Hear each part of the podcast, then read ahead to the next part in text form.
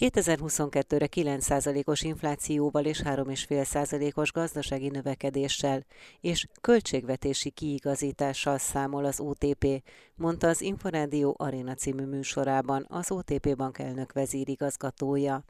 Exterde Tibor arról is kérdezte Csányi Sándort, hogy meddig számol az ársapkával. Nagyon sok mindentől függ, hogy milyen kiigazításra van szükség. Hát ugye függ attól, hogy mikor lesz vége a háborúnak mert egyértelmű, hogy a háború az, és az elhúzódó háború az egyre mélyebb recessziót tud okozni az európai gazdaságba, olyan költségekkel jár. Csak nézzük a híreket, hogy Bulgáriába és Lengyelországba, Oroszország megszüntette a gázszállítást, rögtön 20%-kal emelkedett Európába a, a gázára, tehát nagyon sok minden függ attól, hogy a háború mikor fejeződik be. Nagyon sok függ attól, hogy az Európai Unióval sikerül-e megállapodni, sikerül-e az Európai eh, Uniós forrásokhoz hozzájutni. Mindez erősen befolyásolja a, költségvetési kiigazítás mértékét. A mi számításaink szerint, ha az Unióval van megállapodás, és nem húzódik el nagyon a háború, akkor egy 500 milliárd forintnyi az idén, ha a kettő feltétel nem következik be, akkor akár 1700 milliárdot is elérhet ezek a növekedés legnagyobb kockázatai is a háború meg az unióval történő megállapodás? Hát igen, azt gondolom, hogy energiaárak, az infláció, a költségek emelkedése, ez mind olyan, ami sok nehézséget okoz, és várhatóan az egész európai gazdaság, nem csak Magyarországról beszélek, egy lassulásnak néz elébe. Mint ahogy ugye azt gondoltuk Magyarországról is évelején még, hogy 6% körüli növekedés lesz ebben az évben, ma már azt gondoljuk, hogy 3,5 százalék körüli lesz a, a növekedés, és ez mindez a háborúnak a következménye. Milyen makroadatokkal számol az OTP erre az évre? Milyen forintárfolyammal terveznek? 9% körüli inflációval számolunk, 3,5% körüli növekedéssel, amit leginkább problémának látunk, ahogy említettem, az export miatt és a növekvő energiaszámla miatt, az a, a fizetési méleknek a hiánya, ami, ami elérheti a 7-8 százalékot is. Ezek azok a fő mutatók. Most, hogy ebből milyen árfolyam jön ki, valahol 360 és 390 között. Nagyon jó esetben 365 körül, nagyon rossz esetben akár 380-390 között is lehet az árfolyam. Üzleti terveikben az ársapkával meddig számolnak? Átmeneti ideig lehet ilyen intézkedésekkel az árakat korlátozni, nyilvánvalóan tartósan nem, mert akkor az ipar is valamilyen módon reagál rá, meg a kereskedelem is. Most elsősorban ugye a kereskedelmet érinti ez az ársapka, nem az ipart, de már ennek a hatását is látni, hogy elkezdett nőni az import termékeknek az aránya, amik rosszabb minőségűek, de azokat hozzák be, és hát az is nagyon fontos, hogy az a két cél, hogy legyen egyrészt Magyarország élelmiszerbe önellátó, másrészt viszont viszont ársapkát teszünk az élelmiszerre, ha ez tartós lenne, akkor ez nem fér össze, mert nyilvánvaló akkor a kapacitások leépülésével és az import arányának a növelésével jár. Békeidőben, normál, ársapka nélküli időben elképzelhető, hogy Magyarország élelmiszerből önellátó lesz? Persze, sőt, hát eh, nem, hogy önellátó, ha a magyar agráriumot nézzük, és nem csak élelmiszert, akkor valami 3,5 milliárd dolláros az export töblete az elmúlt évben, tehát ez jelentős, és vannak olyan termékek, amiben tehát Magyarország gyakorlatilag mindenbe el tudja látni magát, amit ezen az éghajlaton meg lehet termelni. Csak akkor nincs talán, talán egy-két zöldség, például a burgonyából, burgonyából van hiány, de, de egyébként jó néhány termékben meg többletünk van. Tehát a most felborult fizetési méleg egyensúlyához meggyőződésem, hogy a magyar élelmiszeripar, a magyar agrárium hozzá tud járulni, hogy ez helyreálljon.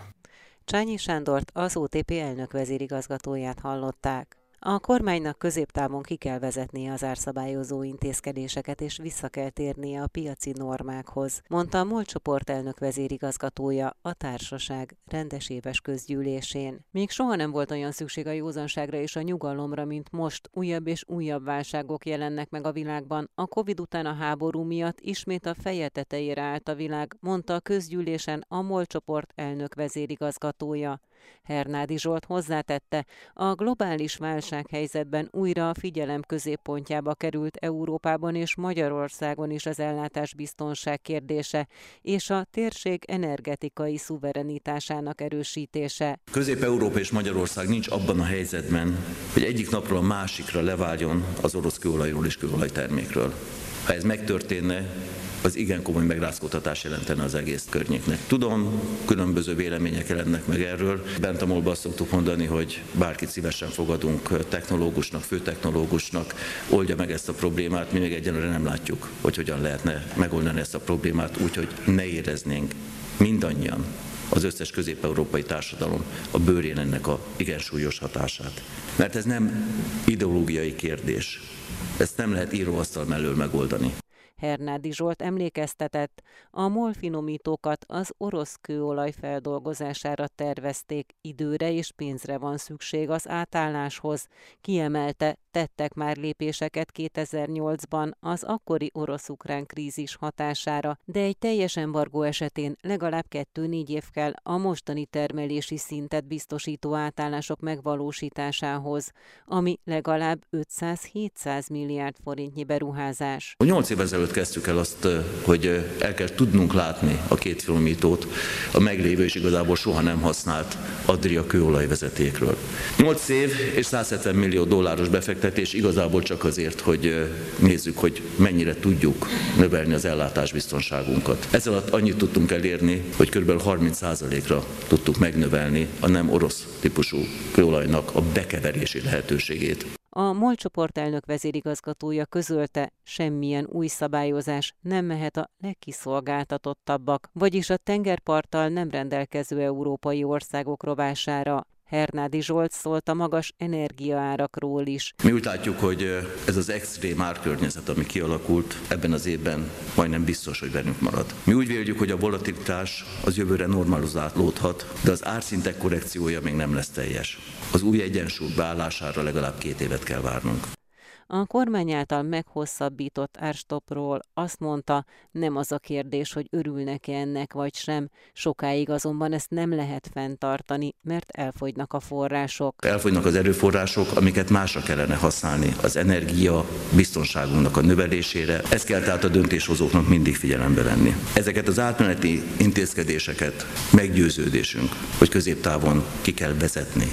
Hernádi Zsoltot, a MOL csoport elnök vezérigazgatóját hallották. A Magyar Nemzeti Bank folytatja a kamatemelési politikát, jelentette be a jegybank elnöke azt követően, hogy a monetáris tanács keddi ülésén 100 bázisponttal 5,4%-ra emelték az alapkamatot. Matolcsi György azt is közölte, hogy a jegybank két éves gazdaságstabilizációs programot dolgoz ki, amelyet heteken belül eljuttat a kormányhoz. Folytattuk, folytatjuk a küzdelmet az infláció ellen kezdte a kamat döntőülés után beszédét a Magyar Nemzeti Bank elnöke, aki kiemelte, hogy a Magyar Jegybank Európában és a világon is tavaly nyáron reagálva az inflációs kockázatokra elsőként hajtotta végre a monetáris politika fordulatát.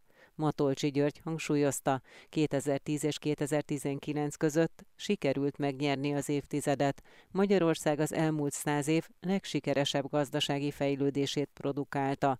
Az előttünk álló évtizedet is meg kell nyerni, emelte ki. Ez egy olyan háborús évtized, amelynek a kockázatai és a lehetőségei egyaránt nagyobbak. Aki az elején nyer, az megnyerheti a végét is. Mi azt javasoljuk a kormánynak, hogy közösen találjuk meg azokat a kreatív, merész, anortodox, de jó eszközöket, amelyekkel a 2030-as nemzeti víziót, jövőképet elérhetjük. A jegybank elnöke közölte, három szinten is szükség van az egyensúly helyreállítására. Ez az infláció, az államháztartás és a folyófizetési mérleg egyensúlyának helyreállítása. A Magyar Nemzeti Bank mindent megtesz e három kihívás megválaszolásáért, ezen belül az infláció elleni küzdelemért. De egyedül nem tudjuk ezt a kihívást jól megválaszolni, és például az inflációt legyőzni. Szükségünk van a költségvetés támogatására, szükségünk van arra, hogy a költségvetés visszaállítsa az egyensúly állapotát.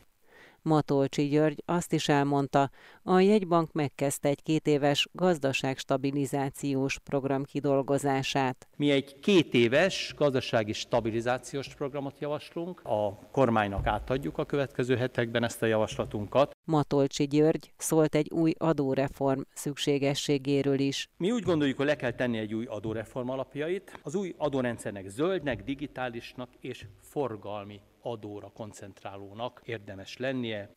A monetáris tanácsülése utáni sajtótájékoztatón Virág Barnabás, az MNB alelnöke arról számolt be, hogy továbbra is erős kínálati hatások alakítják az inflációt, ezért folytatódik a monetáris politika szigorítása, a kamatemelések mértékét hónapról hónapra értékelni fogja a Magyar Nemzeti Bank monetáris tanácsa. Az emelkedő infláció miatt megnőtt a kereslet az infláció követő prémium magyar állampapír iránt, ezért dob újabb és újabb sorozatokat a piacra az Államadóság Kezelő Központ, mondta a portfólió elemzője. A visszaváltás költségeiről is kérdeztem Árgyelán Ágnest. Két dologra lehet ezt visszavezetni. Ugye egyrészt azt látni kell, hogy ahogy az infláció emelkedik, ugye úgy lesz egyre népszerűbb a prémium állampapír a lakosság körében, tehát sokan veszik, és az AKK ugyan elkezdi ezeket a sorozatokat meghirdetni egy bizonyos kerettel, de hogyha nagy rákeresett, akkor ez a keret ez kimerül egy idő után. És volt már arra példa, hogy az AKK a meglévő sorozatnak a keretösszegét emelte meg, de legújabban valóban azt lehet látni, hogy ha valamelyik sorozat keretösszege az kimerül, akkor az államadóságkezelő központ inkább elindít egy új sorozatot, azért, hogy így az állampapír lejárati szerkezetet egy kicsit eltolja. Tehát azt nem szeretné az adósságkezelő, hogy, hogy túl sok állampapír járjon le ugyanabban a hónapban, vagy ugyanazon a napon, ezért csinálják azt, hogy új keretösszeggel új sorozatot hirdetnek meg, és így el tudják tolni a lejárati szerkezetet lényegében, erről van szó. Általában, hogyha egy új sorozatot meghirdetnek, a kondíciók többnyire ugyanazok, vagy pedig a kondícióknál is van valamilyen változás? Többnyire ugyan, ugyanazok a kondíciók, tehát azt lehet látni, hogy ami ugyanazon a, ugyanabban a naptárében fog lejárni, ott gyakorlatilag nincs változás.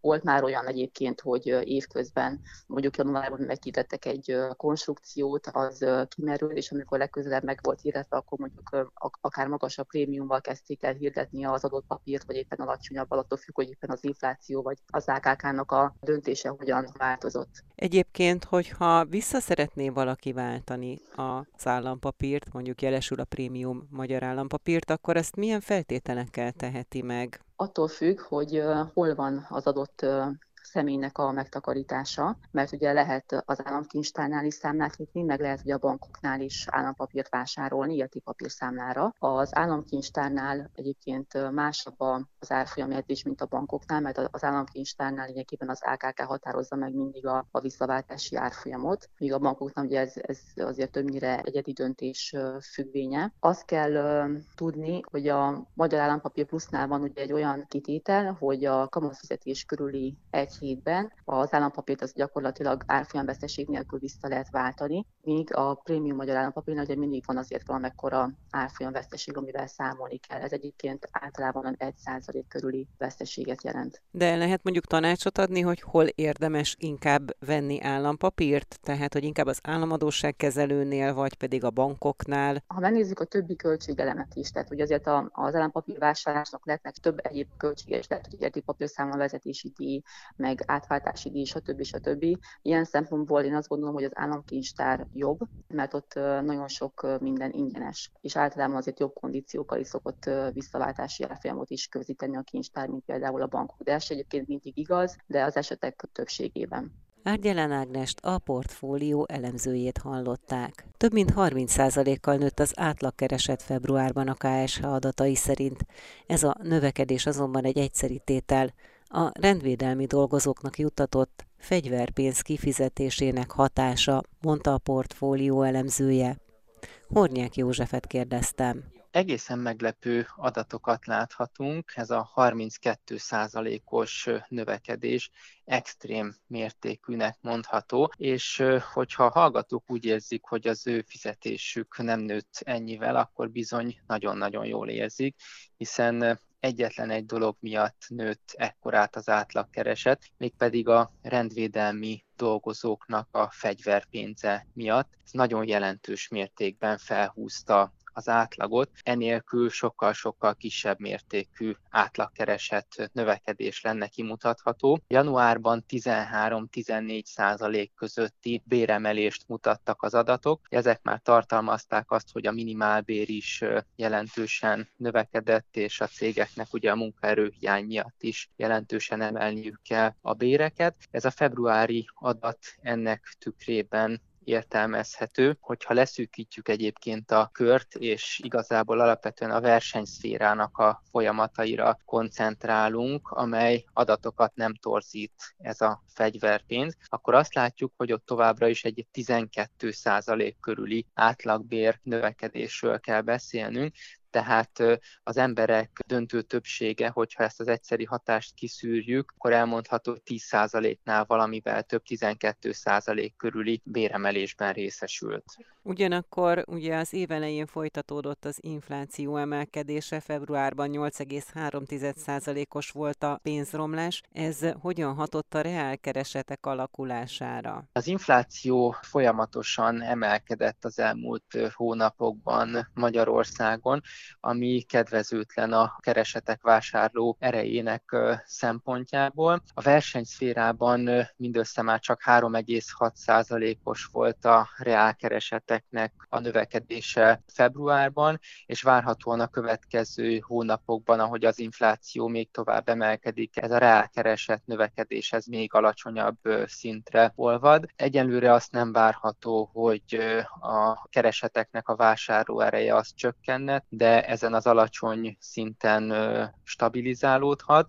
A nemzetgazdaságnak az egészét azt most nehéz értelmezni, szintén ugye a rendvédelmi dolgozóknak a fizetése rontja az értelmezési helyzetünket. 13% feletti reálbér növekedést mutatnak egyébként ugye az agregált adatok nemzetgazdasági szinten, hát ez egy nagyon impozáns növekedés lenne, de hát természetesen az emberek többségének abszolút nem nőtt ugye ilyen mértékben a reálkeresetesen. Ez ugyanaz az egyszeri hatás, ami ugye a rendvédelmi dolgozók esetében ebben a hónapban gyakorlatilag szinte megháromszorozta a fizetésüket.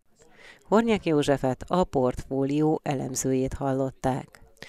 Továbbra is csúcson a foglalkoztatottság. A hazai elsődleges munkaerőpiacon 103 ezer új munkahely jött létre egy év alatt. A közfoglalkoztatottak létszáma 10 ezer fővel csökkent, a külföldre ingázók száma pedig 14 ezerrel volt több az előző év azonos időszakához képest márciusban, mondta a Takarékbank és a Magyar Bank Holding vezető elemzője. Horváth András azt is hozzátette, hogy így január-március átlagában a teljes foglalkoztatotti létszám 4 millió 674 ezer fő volt. Azt látjuk, hogy a foglalkoztatottság az továbbra is a 4,7 milliós szint környékén van hajszányira ez alatt tartózkodott márciusban, és éves alapon pedig az elsődleges munkaerőpiacon 103 ezer fővel nőtt a foglalkoztatottak létszáma. Ugye ez nagyjából a versenyszférát fedi le, közfoglalkoztatottság az 10 ezer fővel csökkent éves alapon, külföldre ingázók, határon átingázók száma pedig 14 ezer fővel növekedett, így azt látjuk, hogy továbbra is kiemelkedően erős és stabil a hazai foglalkoztatottság,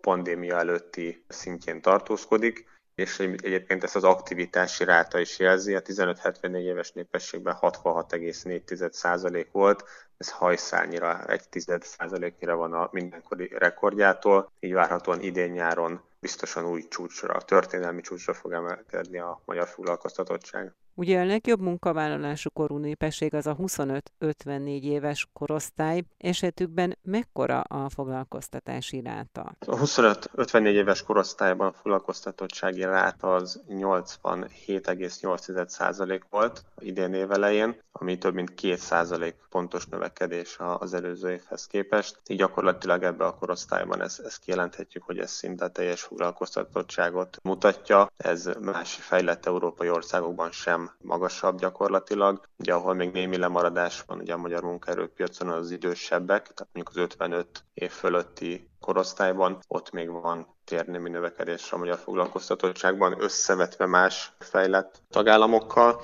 Így gyakorlatilag tényleg kijelenthetjük, hogy nagyon közel van a magyar munkaerőpiac a teljes foglalkoztatottsághoz, ahogy egyébként már 2019 végén ugye egyszer megtapasztaltuk ezt az állapotot, így most ismét ebbe a lendületes állapotba került a magyar munkaerőpiac tavaly év végétől kezdve.